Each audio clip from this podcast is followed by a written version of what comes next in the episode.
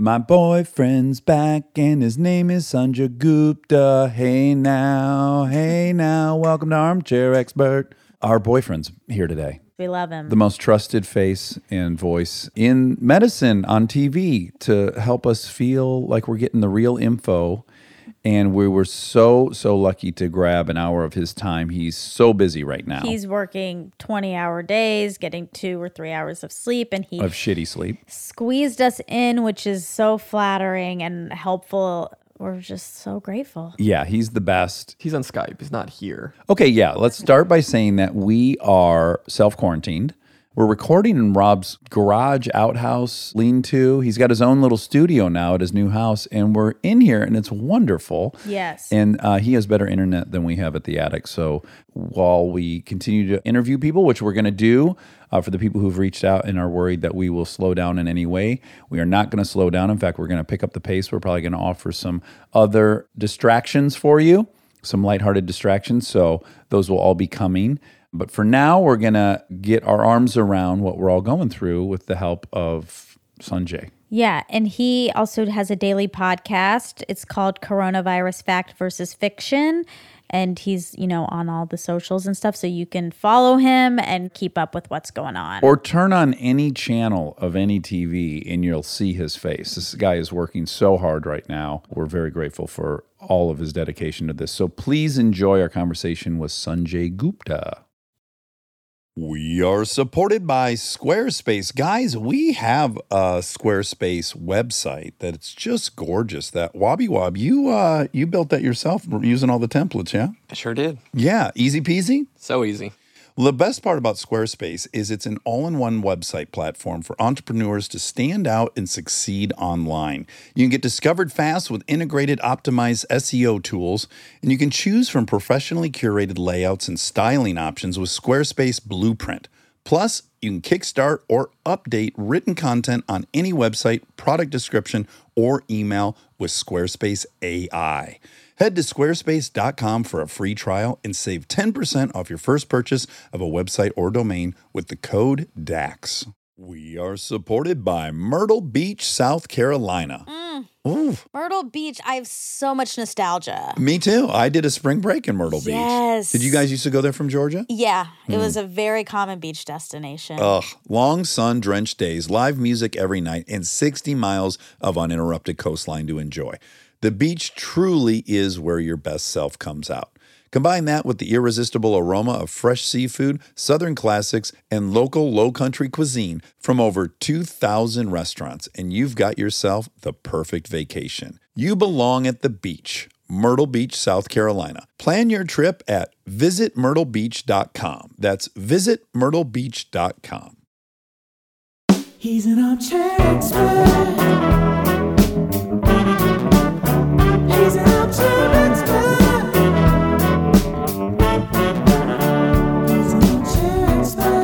Oh my goodness. Wow. so good to see you guys. You guys look good. Is that the same space? no. No. You guys moved. This is our quarantine bunker. Can you hear looks, us looks fancy. I can hear you. Yeah. You can hear me okay? so Yeah. good. This is our first Skype interview, Sanjay. So thank you for Doing this. yeah. We know you've been working 100 hours a day. Every time we turn on CNN, there you are. It's, I think, the busiest I've been in my life. yeah. And are you energized by that or is it fatiguing? I am energized by it. And just being honest, I'm having a hard time turning it off. You know? Yeah. Like I'm I'm a big, I think we talked about this last time. I'm a big quantified self guy. I measure my sleep and stuff. Mm-hmm. I have gotten maybe three to four hours of sleep a night for, we're going on six weeks now. Oof. And then when I go to bed, I can't sleep. Yeah. And I'm thinking, I said this thing and I think I could have described that better. You know, I explained something, but I want to make sure it, it hit the mark. Like we keep talking about numbers and everyone's caught up in certain things and and there's a bigger picture here with this and it just feels very important. I mean, it is important. It feels like it matches the significance of this and how it feels to me. So it's it's intense. I mean, you are, and I'm, I don't think I'm overstating this. Sincerely, just personally, when I hear you say something, I go, "Oh, that's the facts." Well, You know, and so to have that on your shoulders and to, and to want to get it right so much, knowing that people trust you, the responsibility, I have to imagine it's quite stressful and also probably invigorating. Right. Yeah, you're absolutely right. I mean, it, it is. Uh, you you feel like you want to rise to that Yeah. for sure. Obligation may not be the exact right word because that almost maybe denotes something negative. I don't mean it in a negative way at all. Yeah. I mean, it's a good obligation. I think that the challenge as well is that there's a lot that I don't know. Right. I mean, that nobody knows. And I've said this so many times. I mean, look, with all humility, I'd love to be able to tell you that based on 10 years worth of data, based on 20 years, whatever, we're talking not even that many weeks that we've been into this. I have to imagine too, it's changing so rapidly that you might say something on a Monday that then Thursday they're somehow asking you to walk back or something or, or clarify. That's right. I mean, even our discussion right now, if I give you some facts, I mean, look, even by this evening or tomorrow, it could be different. So I have to constantly provide the context to that as well and acknowledge that it's rapidly changing.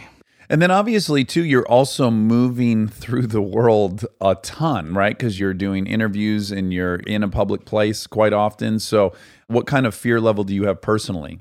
Well, we've taken a lot of precautions now. I think we are trying to really practice what we preach and do that in a really, I think, an honest way. So when I'm doing television now, I'm in a studio by myself. The cameras are handled remotely. I mean, even little things like typically you would go to the makeup room and have them put powder on you. I don't do that. I just take a little puff and put some on to take away the shine. You know, just trying to be really, really mindful of unnecessarily putting people too close to each other. Yeah, It's hard. I mean, you find yourself just slowing down. right. yeah. Just let me slow down. What am I about to touch? Uh, do I need to touch that? Who am I about to be close to? Do I need to be that close to the person?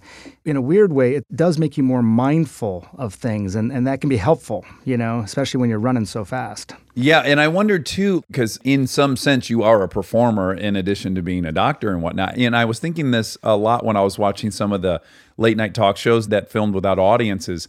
How much of Yeah. the dynamic involves other people, and that, that that is the context that you're used to, that you feel comfortable in. That white noise that exists is weirdly comforting. I wonder when you enter these voids now, does it mess at all with your your sense of confidence? You know, it was really interesting because I did the Stephen Colbert The Late Show, and it was his first show without an audience. And we talked a little bit ahead of time, and I could tell that this felt very strange to him, you know, and he, he was trying to find energy from different places and talking to his producers to sort of build them up in between segments and the commercial breaks. For me, you know, it's interesting, Dax, because I, you know, as a uh, news reporter, we're not usually in front of audiences. You know, you, usually you're just sitting there looking at a camera and Oh, you know, you're trying to make yeah. some sort of connection with the lens. And it's weird because you don't get feedback, good or bad. So if you if you think you said something funny, I mean, there's nobody to laugh, so you have no idea if that landed with a thud or or you know was hilarious. Yeah. Like last night, we did this town hall discussion, and we had previously been in the same city, Anderson Cooper and I. Last night, we did it from different cities, and we were both sort of isolated in those places, just talking through earpieces. And, you know, it was challenging, but very necessary. Yeah. Some of the conversations beforehand, like, is this going to seem too strange? Are you guys going to end up talking over each other? And I remember saying at one point, look, I mean, people understand what's happening here. This is not how we normally do things, but this is how we have to do things right now. It's not going to be forever, but it's really necessary right now. And, you know, people seem to fundamentally get that, at least the people that I work with. Well, I will say I'm always reticent to find silver linings in things. You're juggling two things, and I think you more than anyone. We want people to take this tremendously seriously so that they, in fact, act very safely and do everything that can be done. So you want people motivated to do that.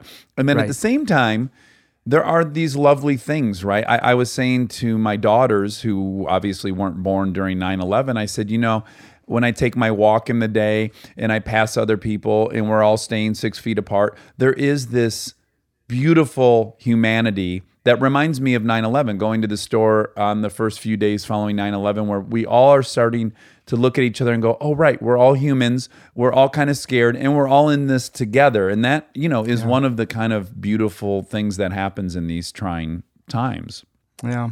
I mean, you know, that gives me goosebumps. You know, it's tough. I think Dax, you and I grew up in a similar place in Michigan, at least for a while. And like I think about our childhood. I mean, I'm older than you are, but I mean, similar time frame. And it was a great childhood. Yeah. It was just great. It was post Korea, post Vietnam. The economy was doing what it was doing. My parents were employed. It felt really good. I have three daughters, as you know 14, 13, and 11 now. And I think that they've been born.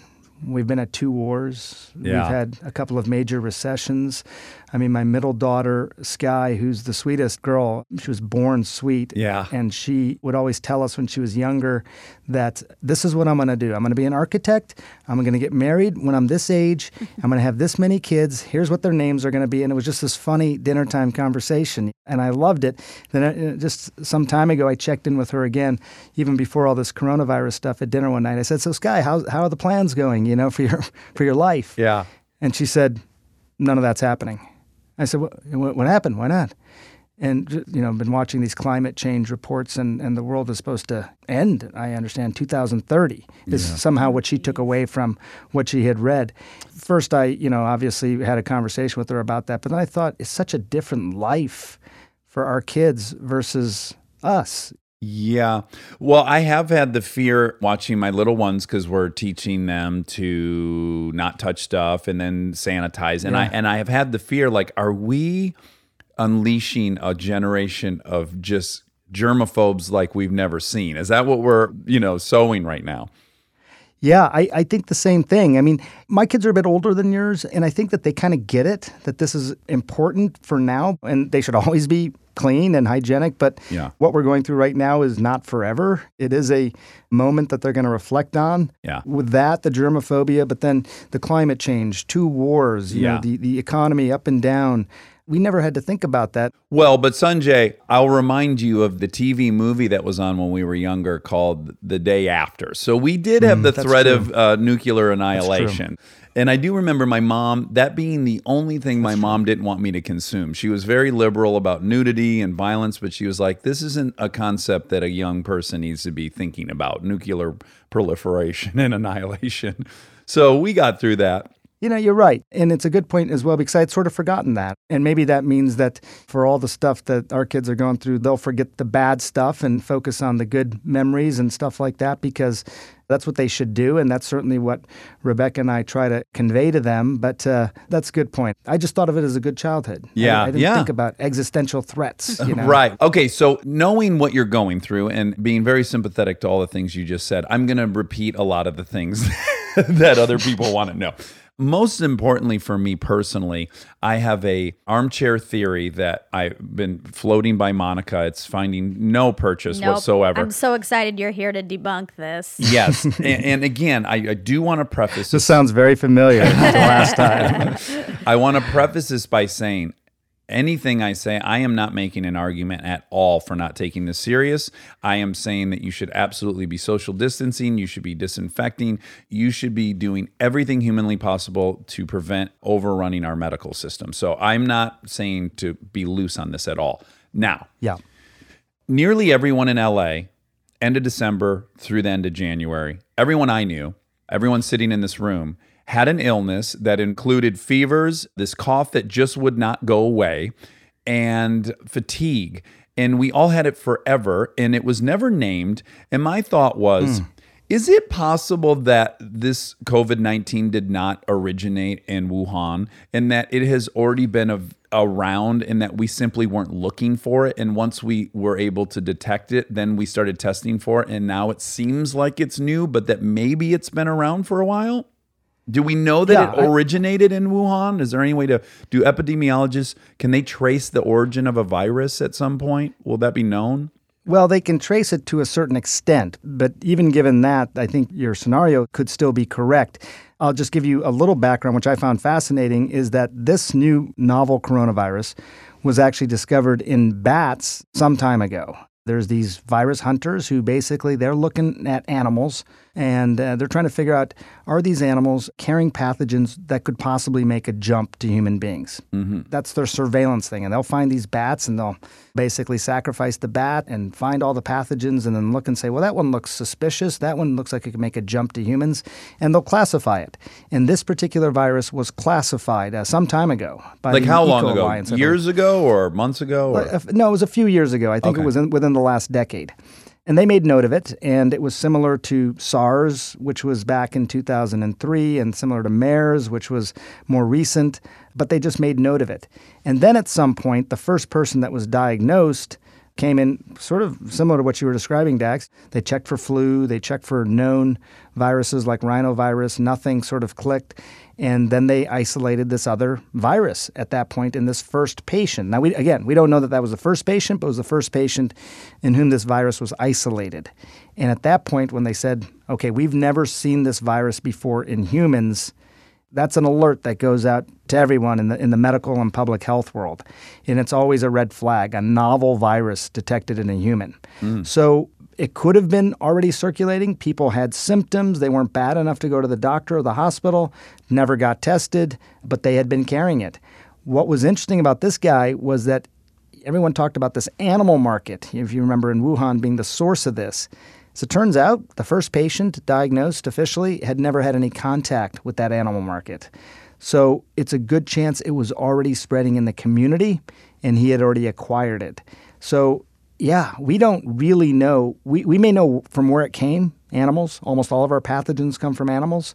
They're zoonotic diseases, but uh, we don't know for sure how long it had been out there. It could have been out there a lot longer. And my guess is that it was. In fact, if you look at a lot of flu cases in this country now, and maybe even some of the flu deaths, in, if you go back and look at their, their actual, uh, what the actual virus was, it may end up that they were coronavirus, even, even going back some time. That's great. That leads to another question of mine, which is Is there a way to test people who've already died, I guess, and haven't been Autopsied or something? Yeah, because here, here's my theory. So before we were really aware of it, I got to assume that the many people that died in January in the U.S. of say pneumonia, or what would have looked like pneumonia, if they were an old person in a convalescent home and they they had respiratory issues and they died. I can imagine that they would chalk that up to pneumonia. It's not like they're going to launch an investigation, right? They're not going to send a sample to the CDC because an old person did what a high percentage of old people do, which is die of respiratory illness. They wouldn't even know to be curious. You're absolutely right. I mean, you know, people do die of respiratory diseases all the time. There's not value in spending the time to do testing. You can do some testing. When the virus is in somebody, uh, the person is considered the host. If the host dies, the virus dies as well. Not in all cases. Like Ebola was different, for example. Ebola could survive after the host died, which is why there was such a concern about funerals, for example, with Ebola. But with this and most of the flu viruses and this coronavirus, you need the host. What you can check if you really wanted to investigate this is to see if the body mounted a response to this particular virus, an antibody response.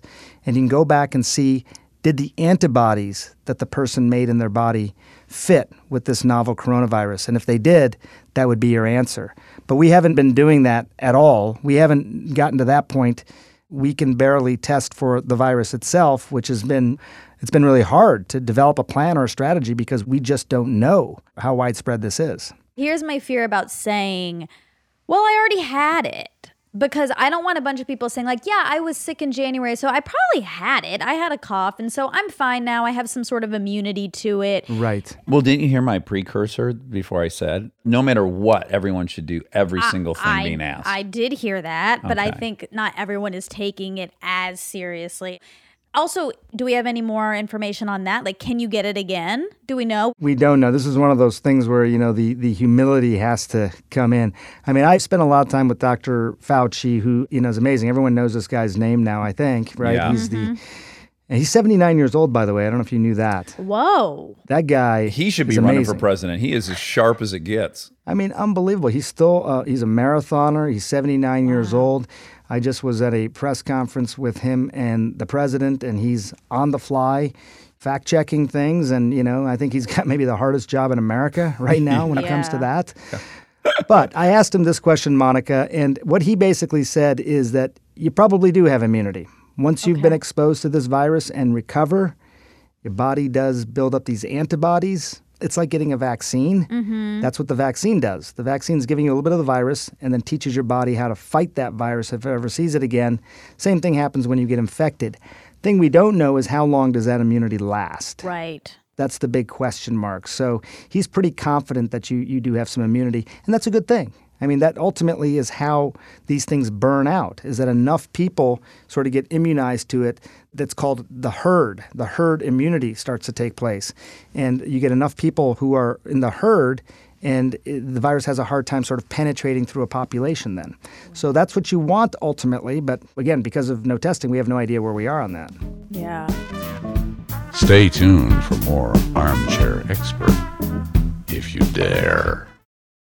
We are supported by BetterHelp. Listen, I understand that sometimes you want to keep things to yourself, process your emotions in your own time. But if you keep everything bottled up, it can have some serious consequences. I have therapy on Saturday. I'm really looking forward to it. I had therapy this morning. Yeah, you did. Yeah, and it put me in the greatest mood. We had a long, big day, and I just felt much better for having you some- were not to out you, you were a little grumpy going in. I was. I was. I was to be Rob and I received some texts. Yeah, I was locked out of my therapy setting, which is this attic. But then you felt much better after. I felt much better. And I even made some apologies. Um, talking things out can be so helpful. And if you want a safe space for that conversation, I recommend therapy. Check out BetterHelp if you've been thinking of trying therapy. It's entirely online, convenient, and flexible. It's also easy to get started. Just fill out a brief questionnaire to get matched with a licensed therapist. You can even switch therapists at any time for any reason for no additional charge. Get it off your chest with BetterHelp. Visit betterhelp.com slash DAX today to get 10% off your first month.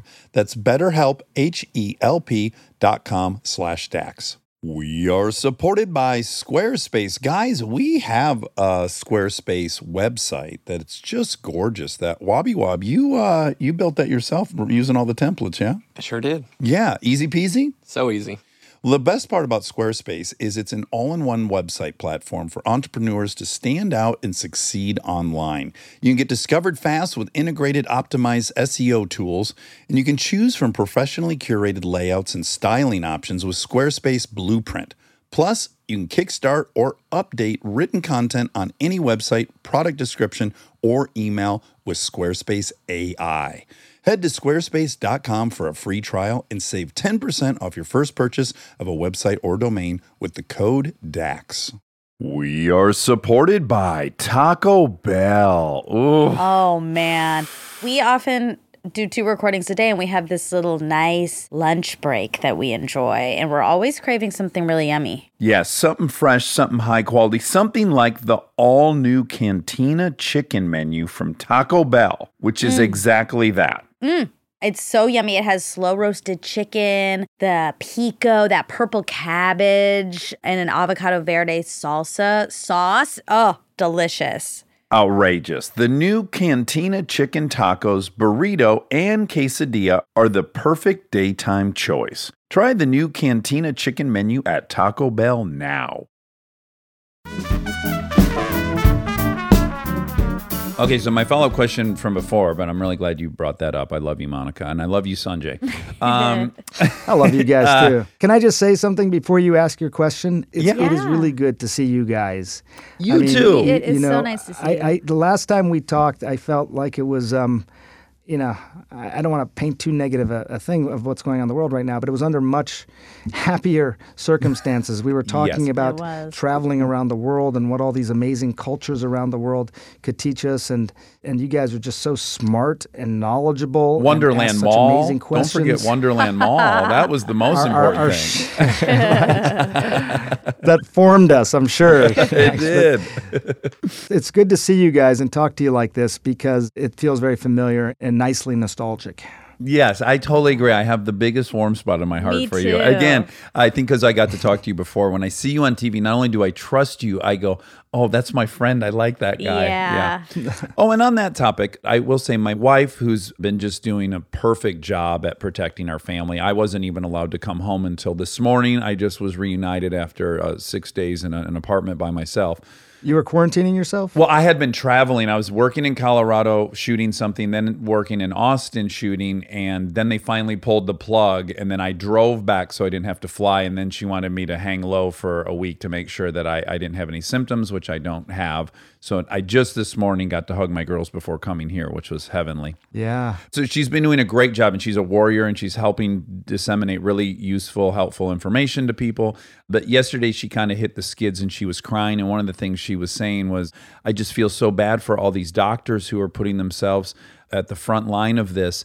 And I said, and, and I don't know if you'll echo this. I said, "Honey, this is it for doctors. They went into medicine to save people." Hmm. And this is an opportunity to save a lot of people and do their job like Navy SEAL Team 6. This is the time. Is that am I right about that?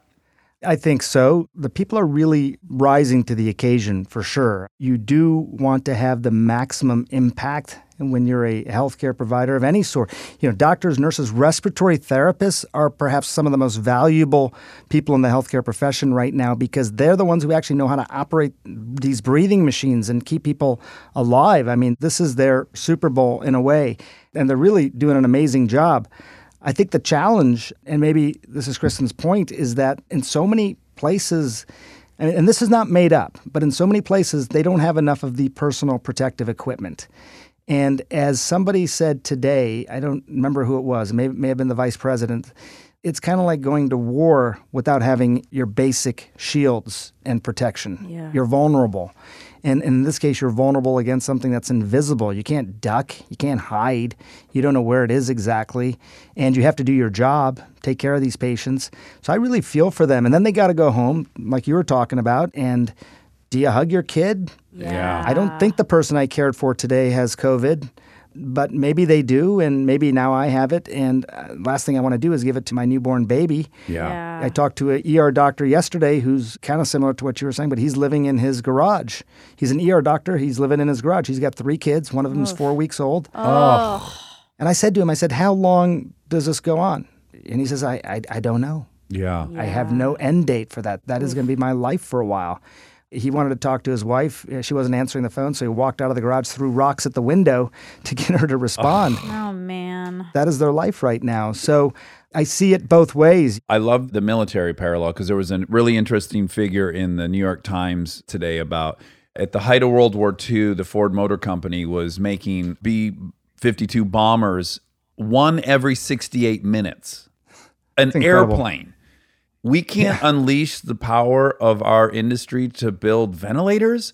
That's the part that's shameful, I think. And, and you're right. When we were sending soldiers without protective gear, it was shameful and it, it was national headlines as it should be. These people are putting their life on the line and we can't give them bulletproof vests. That's unacceptable. And likewise, we're relying on this tiny sliver of our population to save all 300 million of us. We're not going to give them the tools? Are you kidding me? We're not going to turn some factories over and mobilize some things to make the ventilators and do these things? That that's that part is shameful, I think.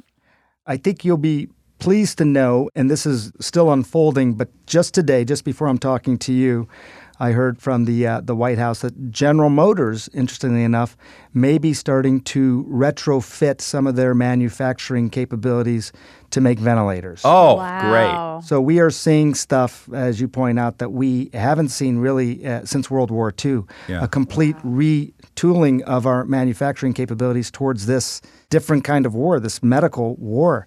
We'll see if it happens, but it sounds like people are really trying to rise to that challenge again, and that's, I mean, I think it's really necessary. Well, again, and just to take the worst case scenario models that have been run where they're saying 2.2 million people, we haven't lost 2.2 million people in a war since the 40s. So the severity of the worst case scenario should be seen as all the wars we fought since World War II combined. Yeah, it's a little mind numbing when you look at some of these models. And I've been really careful, I think, when we present this sort of information to the people watching television. I don't know the right answer to this. I think in some ways my medical training has come out to be really important as a journalist with this story. I think doctors, nurses, whoever are always sort of sitting at this inflection point between hope and honesty. Yeah. They're always sort of sitting there. And what I've learned, and maybe we talked about this before because I think this is so important, but I do believe hope just as a thing, has intrinsic value for what oh, it I is. agree. I agree. And I don't think it should be labeled as the opposite of honesty, although it often is, right? Mm-hmm. People who are hopeful are seen as, I mean, you being a charlatan or you, you know, whatever it may be.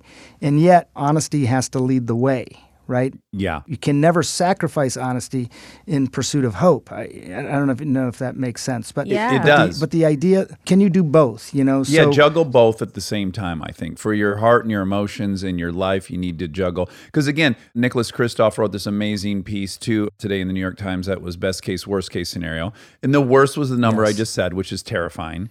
And then there's also a best case scenario where this flattens out in eight weeks and we make it over the hump of not overloading the medical system and the virus mutates and kills itself. And there's a lot of Vaccines come into vaccines and, and treatments. So therapeutics, yeah, yeah. we got to live somewhere between those, right? Yeah, totally. I think it's hard to take in the X factor of, in this case, American ingenuity. I don't think Mm-hmm. we ever know what we're really capable of until our backs up are against the wall. Yeah. So we're just modeling this based on existing sort of thoughts and ideas. But this sort of unleashes your imagination, I think, in all sorts of different ways. I mean, you you knew because you're a really well-read person that Ford Motor Company did that during World War II with the planes. But I think today, when a lot of people heard about General Motors maybe retooling and retrofitting their manufacturing to ventilators, it was like, wow, that's fantastic. You know, I would never have thought that. You know, how do how does that even work? Or or people who are now creating this personal protective equipment in in all sorts of different ways because they're trying to really pitch in and help these healthcare providers. So I have a lot of faith in American ingenuity. Yeah, World War II, we invented nuclear fission. We also invented vulcanization because we couldn't access rubber trees. I mean, we invented fake rubber because we had to. We invented nuclear reaction because we had to. So Right. there's some mental hurdle where a military threat seems very easy to mobilize around and to sacrifice around and to bring all the resources to bear on.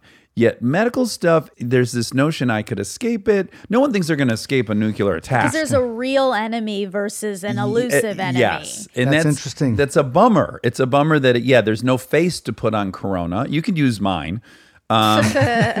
Please don't. Not good for our brand. First of all, I, I learned something uh, just now again, as I always do, talking to you guys. I mean, I, I, you're just, it's amazing. Uh, um, so thank you for that. I knew about nuclear fission. I did not know about the vulcanization. But, you know, the other thing, and I don't know, maybe this is what kind of got me a little bit choked up earlier when you were talking about this. There is this notion, even if it's a faceless threat, that it is a universal threat. It is a common enemy, you know? Mm. Like I always used to say, like, what is the one thing that would bring the world together? And I always thought it would be like an attack from another planet. Oh, right. I mean, Yeah. that's when the world comes together, right? Yeah. Because now we're all in it together and we got to fight these people who are attacking us from another planet. Well, I don't want to exaggerate it, but I think this sort of fits into that category, even more so than climate change in a way, because climate change gets so politicized. This is nobody's fault. This is a pathogen that's circumnavigating the globe.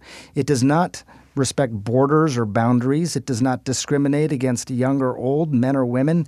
Cultures around the world are all at risk from this, and we all have a certain obligation or duty to try and do our part to stop it. So Yeah. I don't think there's many things that bring the world together like this, potentially. You're so right. If you told me two months ago that there would be an issue that would transcend China, Italy, and the U.S. in a way that would would make us all brothers and sisters in the exact same fight, it would have been hard to imagine what that could have been. Right. Yeah.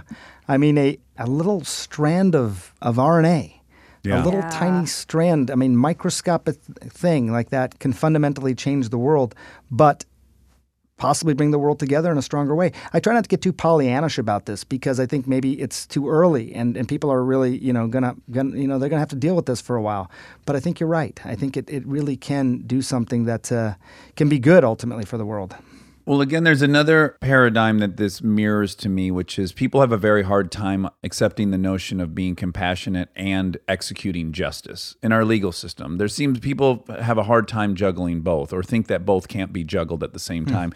And I think this mirrors that in a way, which is we can do all the right things and take all the right steps, and we don't have to die from fear. We don't need that as the motivator. We can be compassionate and patient and understanding and loving and all these things and do all the right things. You know, they're not Yes. they're not binary. Yes, 100%. So when the narrative of this virus is presented to a lot of people, even right now, and where are we? We were sort of mid March, you know, end of March timeframe. It was sort of like elderly people are at risk, everyone else is going to be fine, right? That's what people heard.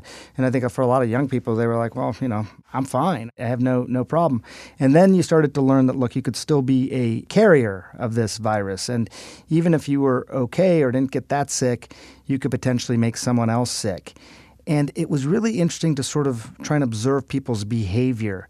This idea that, look, even if I didn't take good care of this for myself, I would take good care of this for the people around me. Like I'm, I'm more extrinsically motivated than intrinsically motivated when it comes to something like that. And th- I think that's true. And it seems anti evolutionary, right? I mean, Yeah. if, if it really was survival of the fittest, we wouldn't care, really. No, Maybe it would just our open up more, family. more resources for us who survived. Yeah. But for some reason, maybe we humans evolved that way hmm. to actually want to care for each other because maybe at some point our evolutionary tree realized that we needed to be stronger together than than as individuals, you know?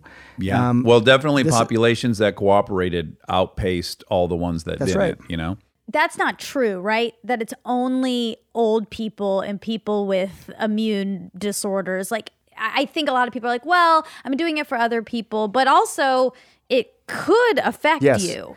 And we are starting to learn that now, you know? I mean, the point I was making earlier was at that point where we thought young people just be carriers, I was heartened that people did start to change their behaviors. Right. But you're absolutely right, Monica. I mean, what we're finding now, there's two things that have really jumped out at me as I've, you know, I, I spend all my time reading studies and talking to people and all that. Two things jumped out at me. When you look at the China data now, they have the biggest data sets. That's why everyone always refers to those those studies. They found that people who were recovered, right? Mm-hmm. So they, they survived.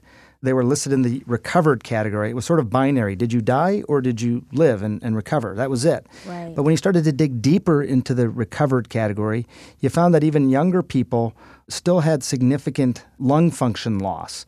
So 20 to 30 percent of their lung function was lost even after they recovered. So uh, they, they were still able to conduct their lives, but maybe they would get winded going up a flight of stairs, where before that they you know, would never have any problem with that. Yeah. It would manifest in all sorts of different ways.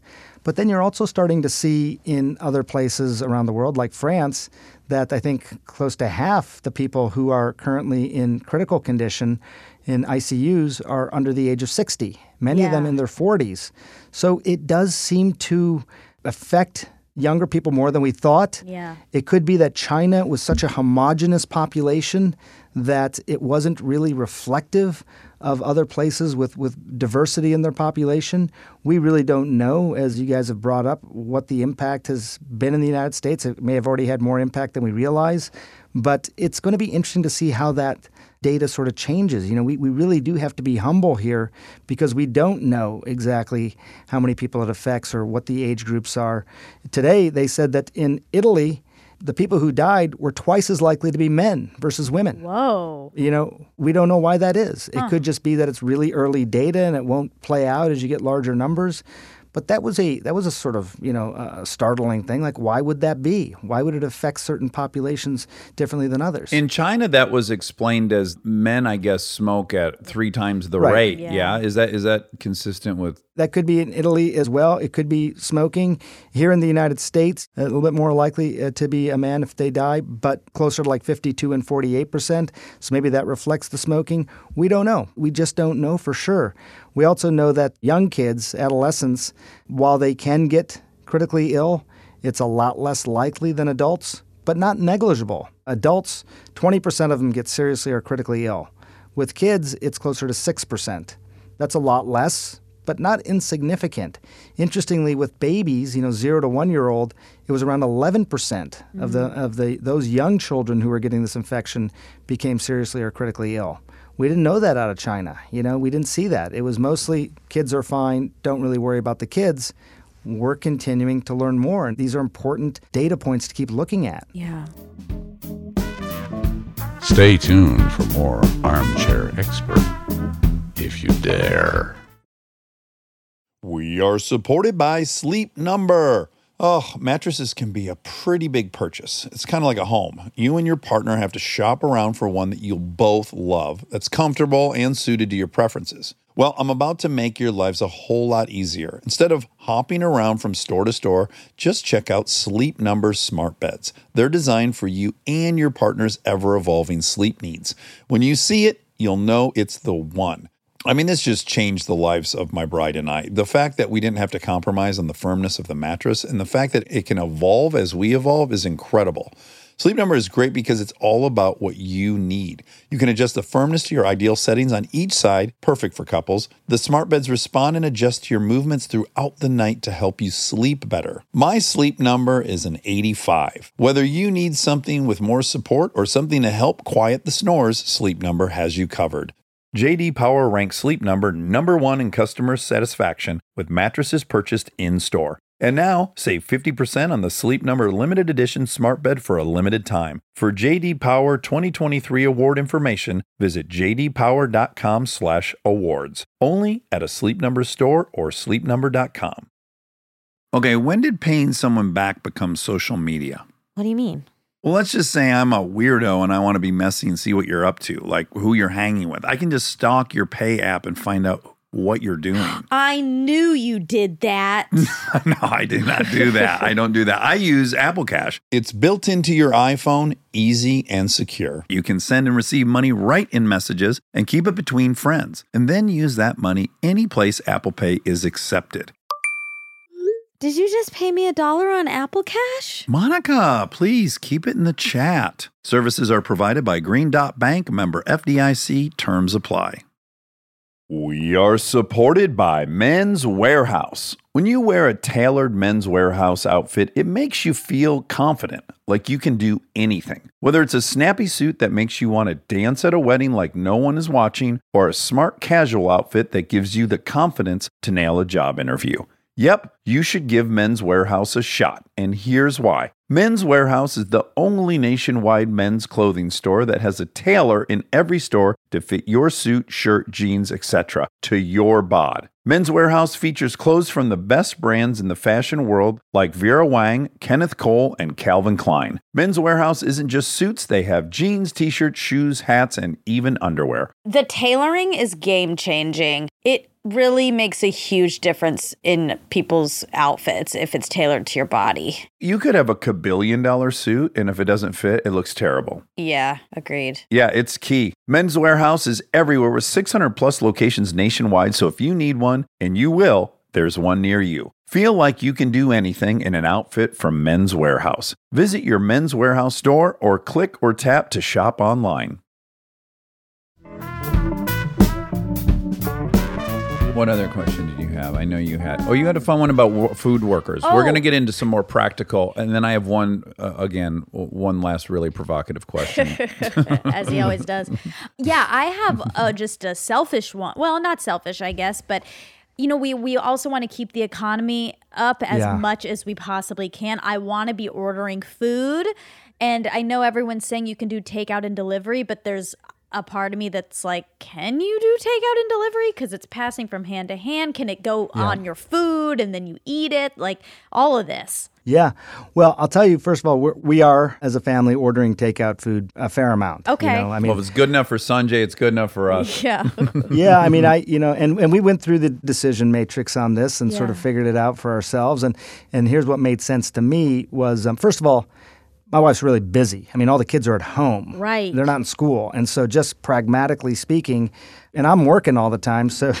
Just from life decisions, I'm trying to take pressure off of her, and you know, ordering takeout is helpful in that regard. But what we decided to do was everything's done on your phone app, so we pay for it through that, and person will usually leave it at the front porch hmm. or, or wherever. So you know you do keep still the physical distance from anybody. Mm-hmm. We'll pick it up over there, and usually leave the outer bags, things that are most recently touched, on the porch. Right. Hmm. bring the containers into the house and the, if it touches the counter you know we're very careful about wiping the counters down and then obviously washing our hands after we've touched all these things. If you keep in mind you touch something like that a surface that may be contaminated, and then you touch your eyes, your nose, your mouth. That's the concern here. If you wash your hands right after you touch those surfaces, you kind of obviate that concern. Right. It's not transmitted in the food. Okay. So it's not a foodborne virus.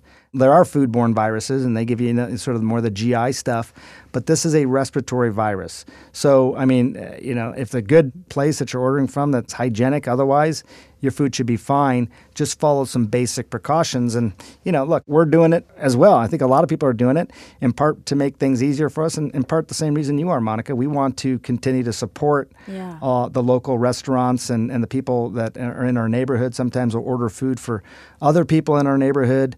My wife went out grocery shopping the other day. We do have a lady who's older that lives down the street. Called her up, get you a few things from the grocery store so she doesn't have to go. Right. Really appreciated it. So, you know, those kinds of things. But again, just being careful in terms of uh, knowing how the virus is transmitted and trying to reduce those potential exposures. Was our biggest failure this the fact that we didn't have tests and that we weren't quick to go, yeah, let's get the test? Was that probably our biggest initial failure? Yeah. Yeah. I think that was the biggest initial failure. The tests are really important because then you can have eyes on this, as the CDC says. They like these hunting metaphors. We need eyes on this thing. Yeah. You know, it's, it was interesting. but I'll tell you what, though, what has concerned me a little bit, though, is that that has become the metric of success now testing. Mm, right. And I think it's a little bit missing the point because we also knew when you look at some of those models, again, federal government models uh, that they had access to, that we knew we were going to need a certain number of hospital beds, that we were going to need a certain number of ICU beds, a certain number of breathing machines. We knew this. And when they bought time for us in China, by instituting the largest quarantine in human history. I think it was the largest in recorded human history. And even, you know, what the president did, bringing that plane back from Wuhan, 195 passengers, and quarantining them here in the United States, that was a significant move. Yeah. It did slow things down, what he did. And even in this country, we hadn't had quarantine since smallpox 60 years ago. Hmm. So there were really, really important strategic things that were done by the Chinese government and also by us to buy us time. It wasn't saying, hey, we stopped this thing. It Yeah. never was. We knew we couldn't stop it. But the buying of time should have allowed us over six weeks, two months, whatever it was, to make sure we could have the capacity to handle the surge of patients that everyone knows is going to be coming. That's also, for me, I think, as a doctor, probably even a bigger failure because you know now you're dealing with a situation where, where healthcare workers don't have their personal protective equipment that could have been addressed. We may have patients who don't you know have breathing machines when they need them. That could have been addressed. Icu beds. I mean all these things could have been addressed. You you have big public spaces where you guys are in southern california that could have started to be retrofitted and modeled to be able to provide some surge capacity. Mm. That could have been done mm-hmm. but we didn't do it. And part of that's human nature. I mean we don't most humans don't like to act until something is literally slapping us in the face. Mm. Yeah. i mean with regard to our personal health or with regard to some big public health issue like this we kind of like to close our eyes pretend it doesn't exist and if we ignore it it won't affect us. But you know that's not the case here. And so i think that i don't even want to use the word failure. I, you know you can't disentangle anything from politics nowadays. Mm. But the reality is we didn't act and we could have and Yeah. i think that was a mistake I'm also very sympathetic to the role they have, which is they have to try to prevent panic. So I, I'm I am sympathetic to this thing they're juggling, which is they don't want mass panic. You saw people hoarding, hoarding toilet paper, which was so beyond me because these people have showers. Hop in there and clean your butt. I don't know. It's not. I mean, of all the things you you can't. There's a workaround for that, but right Okay, so my, my my provocative question is this. I can see someone saying, look, everyone's going to get it. X amount of people are going to die. That's tragic. But why add on the huge economic apocalypse that will have its own deadly implications? Wouldn't it be better to just go about business as usual and accept the reality without adding a recession? I think it's a good question, but I will tell you though that it is one of these things where when you look at what will happen, how you got to game this out a little bit, and mm-hmm. you have to understand that first of all, people can get really sick from this, even if they don't die. We've been looking at this in, in just binary terms, you know, lived or died. That's too simplistic here. You can get really sick and it can affect you, it can affect your life and your function of your life later on. But the other thing, when you look at these mortality rates and you say, okay, in Hubei province, China, the mortality rate was around 2.3, 2.4%. Outside of that province, mortality rates in China were uh, actually underneath a percent, 0.6, 0.7. So why is that, right? Same virus. Why did it kill so many more people in Hubei versus outside of Hubei? And the answer really has to do with the fact that it strained the medical system. Ah. That there were a lot of people there who could have been saved that died because they didn't have enough medical capacity in the initial stages of this. Same thing's happening in Italy right now. I mean, every day, again, the numbers change, but the case fatality rate there is 5 6%, so much higher. Yeah. The virus didn't become suddenly that much deadlier. Hmm. It's the strain on the medical system. What a great point, because even I have been trying to frame this in how deadly is this virus? But you're right, it's in a context of how good is the medical system at treating the virus. Yes. It's not an objective number that is standalone, Yes. it's in a context of a medical system. Yeah, I mean, let me give you this description. I did a lot of reading on what this virus actually does to the body, and this is relevant to what we're just talking about. But what does this virus do to the body? Okay, so a virus gets into your body, it, it infects a cell, it uses that cell's machinery to start replicating, dividing, and making more and more copies of itself. Ultimately, it can overwhelm your body's immune system. You know, you can't fight it anymore, starts to cause organ failure, all these sorts of things, right? That's what you typically think of with an infection. And that probably happens to some extent here as well. But what I find fascinating is that this virus in particular also affects a particular enzyme in the lungs that's responsible for the making of something known as surfactant. Okay? So here's how I want you to think about surfactant. Your lungs, you think about your lungs as these sort of big, squishy sponges. You know, they contract and they expand. That's how you, you, breathe. You push out carbon dioxide, you take in oxygen. That's, that's what's happening. But you know, like a dry sponge, a sponge that's been sitting out and it's Yeah. dry, it's, it's really hard, right? So the You can't- you can't- elasticity is kind of gets the elasticity is gone. No mm. matter how hard you, you know, it's just it's just a dry thing. What makes it become pliable again? Put a little detergent on it, right? And all of a sudden it's nice and easy to squish again. Surfactant is the detergent. Mm. What this virus is doing is taking away your surfactant, turning your mm. lungs into these hard, sort of difficult to contract organs. Yeah. Now, that's a really challenging problem to treat, but it is treatable. Ah. Okay? So if I had a patient like that, there are strategies that we could use that I know, I'm very confident, I mean, not everybody obviously, but very confident that we could keep that patient alive. Hmm. We could use high function ventilators, we could use something called ECMO, extracorporeal membrane oxygenation. There are great strategies we have to try and keep a patient like that alive. My point is this that the virus is, is a deadly virus. But if we were running full throttle and I had everything at my disposal for every patient that came in, I think we could lower the fatality rate tremendously mm. because it's really a reflection of whether or not these patients can get medical care. The virus is bad. I mean, I'm not I don't want to minimize that part of it. But the reason these fatality rates are so high is because of the strain on the medical system. And we think, you know, in the United States that couldn't, you know, that can't happen here but maybe it is happening here. Mm. Maybe that is why, you know, Governor Newsom is really worried that 25 million people get this thing within the next eight weeks in California. That's going to be a problem. That's why Governor Cuomo essentially created the efforts that he did, the Pause New York efforts that he did today, where he's saying only essential people need to be outside. Yeah. Yeah. I don't want the medical system overwhelmed because that is a bigger problem right now than the virus, I think, especially in, in the developed world. So that's what we're dealing with. And again, keep in mind, this virus acts in a different way. It takes away your surfactant and your ability for your lungs to actually function, no matter how much virus is in the body. So these are all things that, you know, again, were knowable, were actionable. That we probably should have been doing something on, and you know we're we're a little behind the curve here. I think we still got time, but we're a little behind the curve. God, Sanjay, I love you. When Oh you were my saying those long words, I was getting horny. I Oh, think you are? Monica was too. uh, you're just like, Surfactant. oh man. Wait, one real quick thing just to end on because you were on Contagion, the movie, which I've yeah. now watched twice because I'm a masochist. and uh, is that crazy that you were on that movie, which I is know. eerily? I mean, I know it's so much more intense, but the similarities are eerie. Yeah, that is a little surreal, actually. You know, I mean, I mean, art imitating life, uh, just in reverse order, I guess. Yeah. It was interesting. I remember when somebody was telling me about the movie before I ever did anything, and they said, you know, the real theme of this movie is obviously about this virus, but it's also, I think, going back to the first point you guys brought up, it was also this idea that sometimes fear and misinformation can spread faster and be even more deadly than the virus itself. Right. And um, I really took that to heart. Mm. The job now for me is, if I do nothing else, it's to diminish that fear and obviously try and stop that misinformation because I learned something, Monica, from that whole thing. And, you know, if I can, strangely, how many years ago was that? I don't even know, 10, Yes. eight, nine years ago, Something whatever like that. Yeah.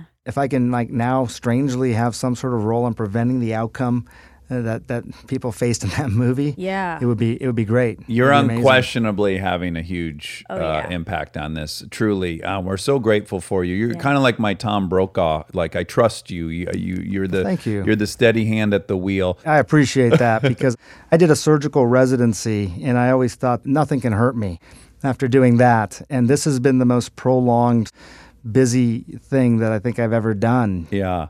We love you. We appreciate you giving us so much of your time. I know you're you're nonstop now, so we just we're endlessly grateful. We're always here for you. If there's anything you want us to get out, please tell us, and we will be quick to disseminate. I really appreciate that. Hey, uh, Monica, our Indian heritage now, right? This has got to be the greeting. This is the safest Oh, way, that's don't you think? right. Yes. Because even the elbow bump, you get in too close. But Yeah. if you do the namaste, I love it. you're totally clean, huh? Yay. I knew you guys were the superior population. I always knew it. She wanted to be white, if I, I remember from the last all time we spoke. back around. I'm learning. Thank you. Thank you, Sanjay. Love I you hope guys. we talk to you soon. Thank you. You too. All right. Good luck. Bye. Stay healthy. Yep. Bye bye.